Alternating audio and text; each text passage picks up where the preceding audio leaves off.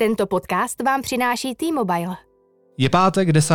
prosince. Posloucháte Studio N, tady je Filip Titlbach. Dnes o tom, podle čeho v dnešní době vybírat hypotéku.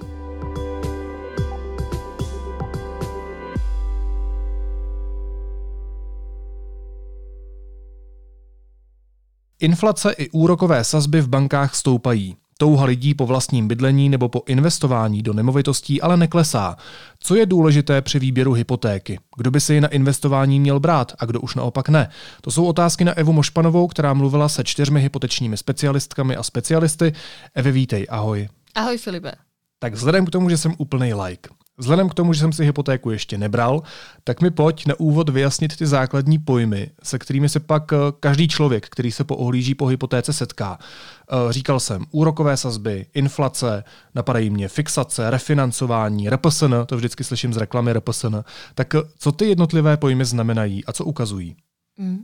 Uh, tu sme sa ako lajci stretli dvaja ale uh, ja mám trošku možno v tomto šťastie, že posledné týždne sme spustili v denníku N ankety, ktorých sa pýtame odborníkov na rôzne druhy financií, na všetky možné veci okolo toho. Jedna z tých vecí sú práve hypotéky uh, a pripravujeme napríklad aj anketu o dospáckých financiách.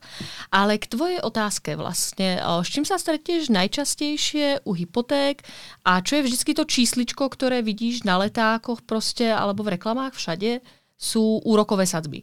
Úroková sadzba, veľmi jednoducho povedané, určuje, za ako draho si požičiavaš peniaze a vlastne je vyjadrená v percentách z tej dlžnej čiastky. Veľmi pekne uh, to vysvetľuje napríklad web kurzy.cz, ktorý hovorí, že pokiaľ si požičiaš jednu korunu, tak napríklad ročná úroková sadzba 10% znamená, že tvoj veliteľ získa 10 halierov z každej koruny, ktorú mal vypožičanú uh, vlastne po dobu jedného roku ten dlžník.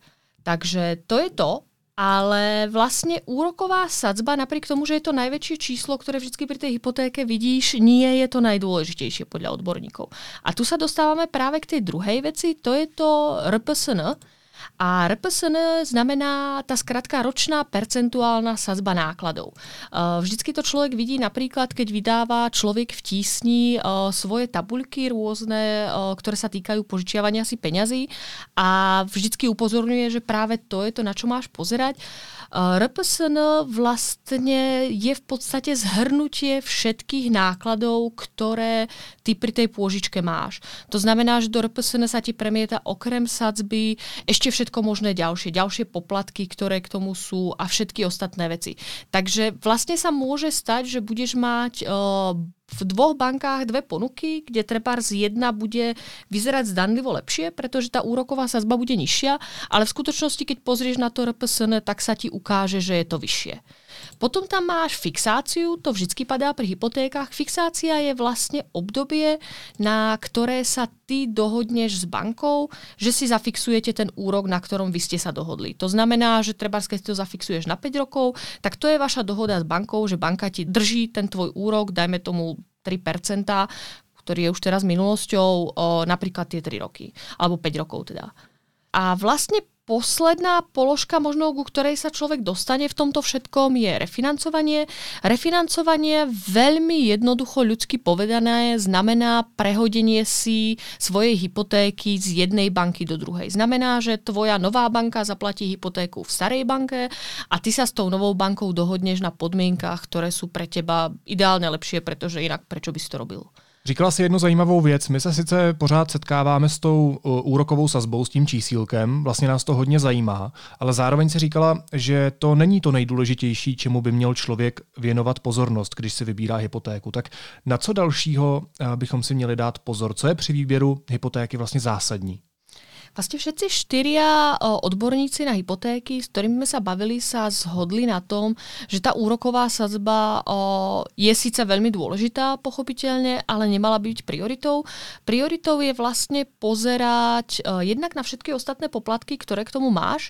Ono sa ti to vie pri hypotéke vlastne celkom nadkladať, pretože prvé, čo sa stane, keď pôjdeš do banky žiadať si o hypotéku, je, že tá banka ti vlastne zároveň spolu s tou úrokovou sadzbou povie všetky ďalšie poplatky, ktoré sa k tomu viažu.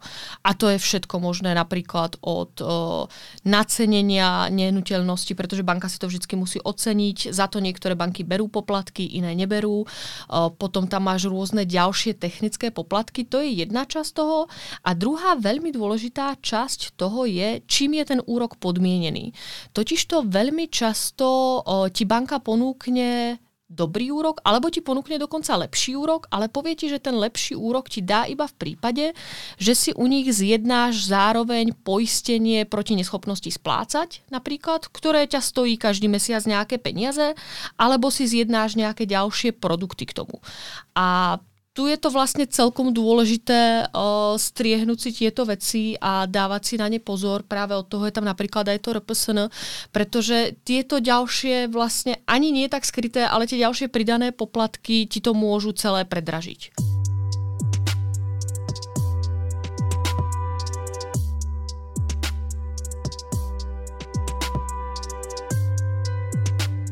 Jakým tempem v posledních letech rostou ceny nemovitostí a úrokové sazby hypoték? Nebo laicky se zeptám, bude čím dál hůř a čím dál dráž? Teda, to by som strašne chcela vedieť, ako bude za pár rokov. To teraz nevie asi nikto. Uh, Vlastne jednoduchá odpoveď na tvoju otázku, ako rýchlo rastú ceny nehnuteľnosti posledné roky, je, že raketovo. Aby som uviedla príklad, ja som si uh, tu na vybrala vetu článku, ktorý som písala v lete o tom, ako majú mladí čoraz väčší problém dosiahnuť na vlastné bývanie. A tam bola informácia z indexu spoločnosti Deloitte, ktorý uvádzal, že ceny nehnuteľností za posledných 6 rokov, teda od roku 2014, vzrástli o 93%, čo vôbec nezodpovedá rastu priemernej mzdy, ktorá v rovnakom období vzrástla o 38%.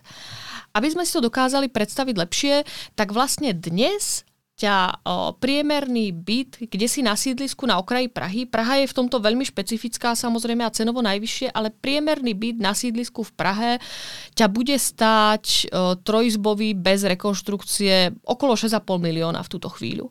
A realiťák napríklad, s ktorým som sa ja bavila v lete vravel, že v roku 2015, ak sa nemýlim, za 6 miliónov predával štvorizbovú novostavbu, štvorizbový byt v novostavbe vlastne v žiadanej lokalite niekde pri Harfe, ak sa nemýlim. Takže vlastne za tú čiastku, ktorú dneska musíš dať za úplne obyčajný byt, ktorý nebude žiaden snový, si niekoľko rokov dozadu mohol kúpiť fakt krásne bývanie. No a co z toho vyplývá? Vyplývá z toho, že u hypoték platí ta teze, že čím dřív si ji zařídím, tím líp, protože to prostě bude furt jenom dražší? Na to je ťažká odpoveď, pretože to vlastne súvisí aj s tou tvojou predchádzajúcou otázkou, ako je to s rastom úrokových sadzieb.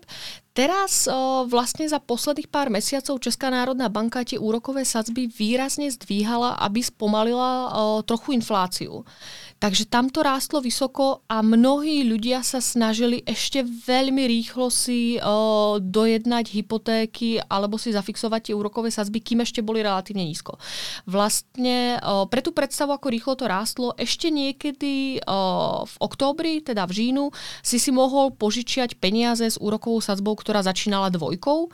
V túto chvíľu o, sa to požičiava na úrokových sadzbách, ktoré začínajú štyrkou a odhady odborníkov sú, že začiatkom budú budúceho roka môžeme byť na peťke.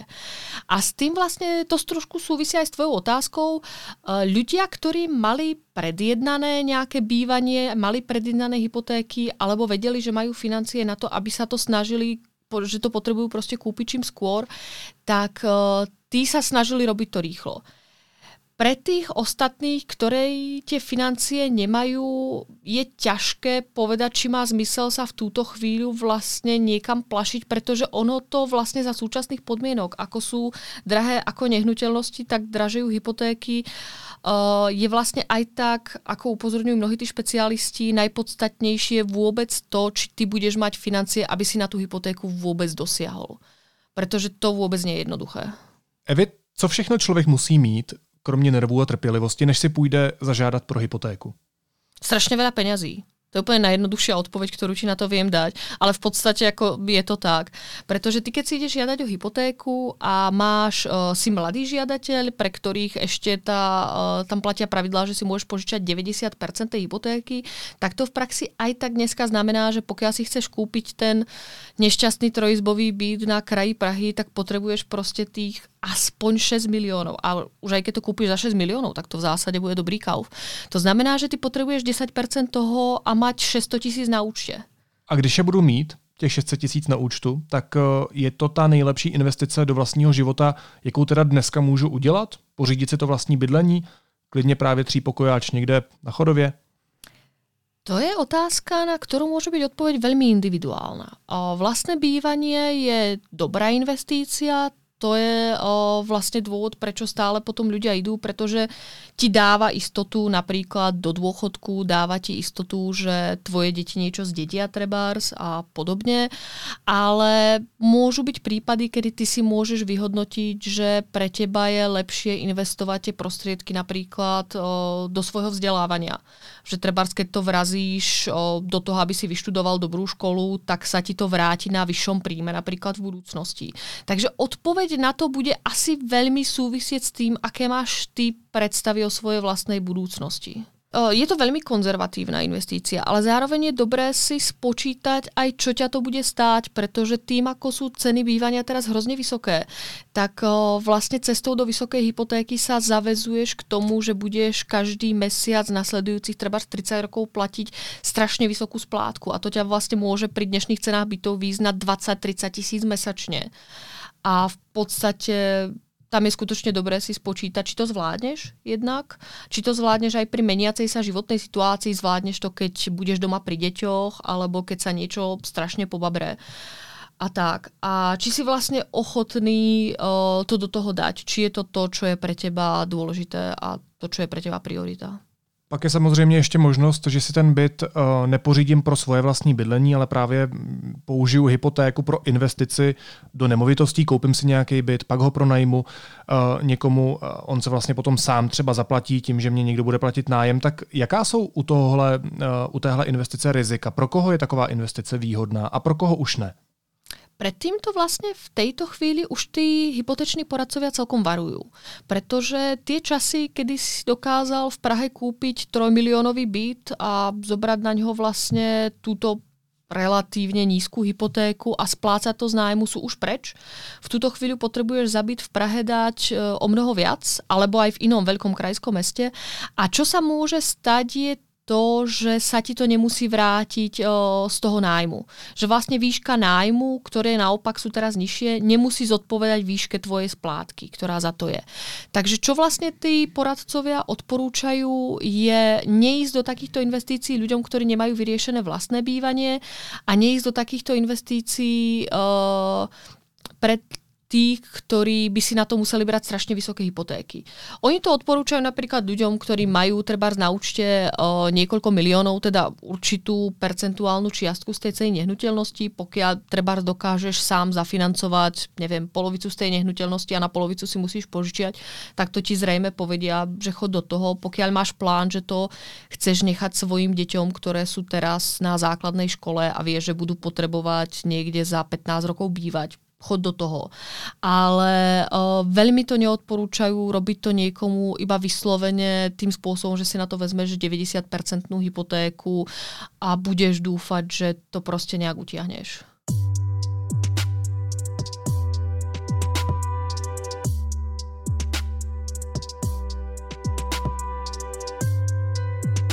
Ty už si vysvětlila ten princip, proč je důležité fixovat úrokovou sazbu, ale na jak dlouho se vlastně doporučuje, zvlášť v těchto časech, eh, fixovat úrokovou sazbu? To je celkom ťažká otázka. My sme sa pýtali na to štyroch ľudí, eh, ktorých traja sa priklonili k tomu, že by to fixovali v týchto časoch na kratšiu dobu to znamená, že by to fixovali na 3 až 5 rokov uh, s takým tým výhľadom, že to proste klesne za nejaké 3 roky, že tá situácia sa teraz mení rýchlo a za 3 roky môže byť úplne iná. Jeden z nich odporúčal fixovať to na 8 až 10 rokov. Uh, dosť to závisí od toho, ako máš nastavené tie úrokové sadzby. Oni ti väčšinou povedia, že pokiaľ to máš pod tie 3, tak to fixuje na dlhšiu dobu, pretože to je vlastne ešte celkom dobrá úroková sadzba a snaž sa to držať vlastne tak dlho, ako to pôjde. Pokiaľ sa tam už ale dostávaš na tie vysoké hodnoty, tak je možno o, dobré zamyslieť sa nad tým, či to držať tak dlho. Co tohle všechno, o čem se tady bavíme, vlastně znamená? Jakým způsobem uh, ceny hypoték a ceny nemovitostí, ceny úrokových sazeb zasahují do nerovnosti ve společnosti? Protože zkrátka se kvůli tomu stenčuje ten počet lidí, kteří si dneska můžou dovolit vlastní bydlení.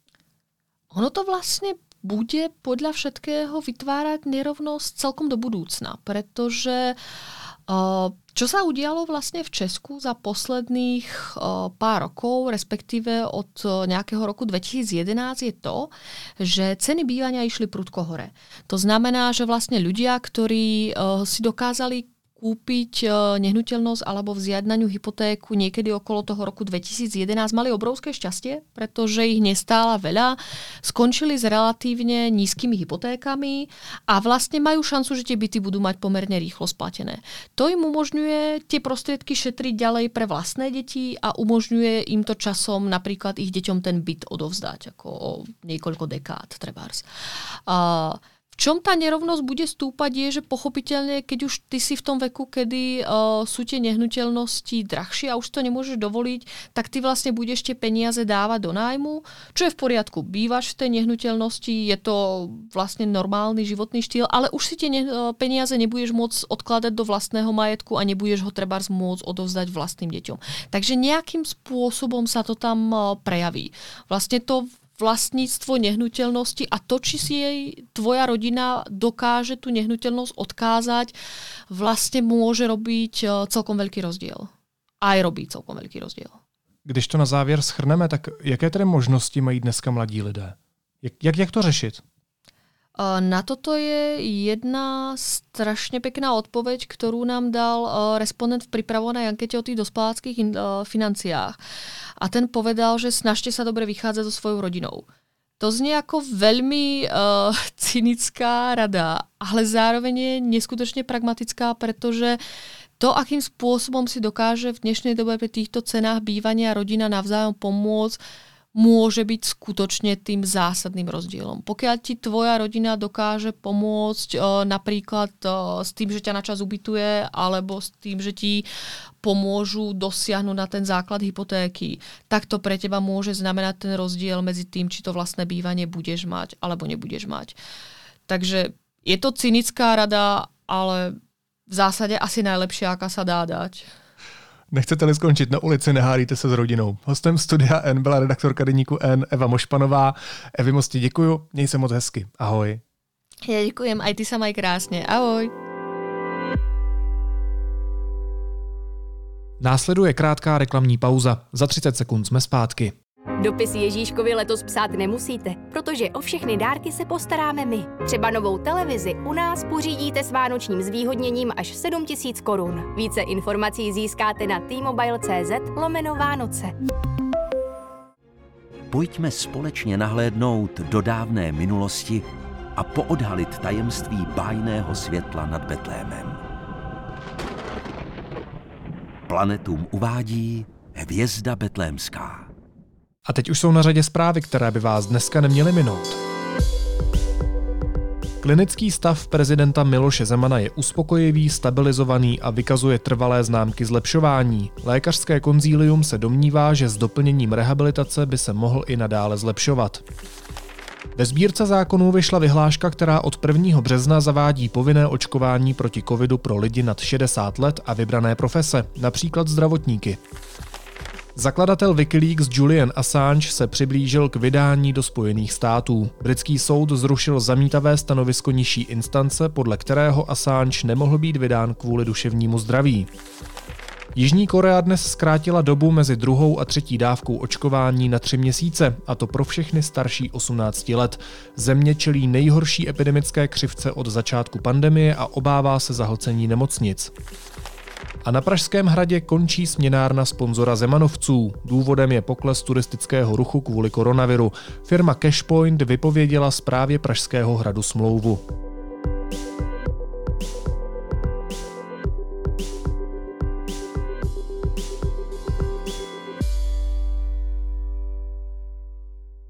A na závěr ještě jízlivá poznámka. České úřady mají stále co napravovat ve věci střetu zájmů Andreje Babiše. Vyplývá to z posledního dopisu k auditu, který do Česka dorazil na konci listopadu. Z mého auditu zase vyplývá, že po vládě Andreje Babiše bude mít Česko co napravovat ještě spoustu let. Naslyšenou v pondělí.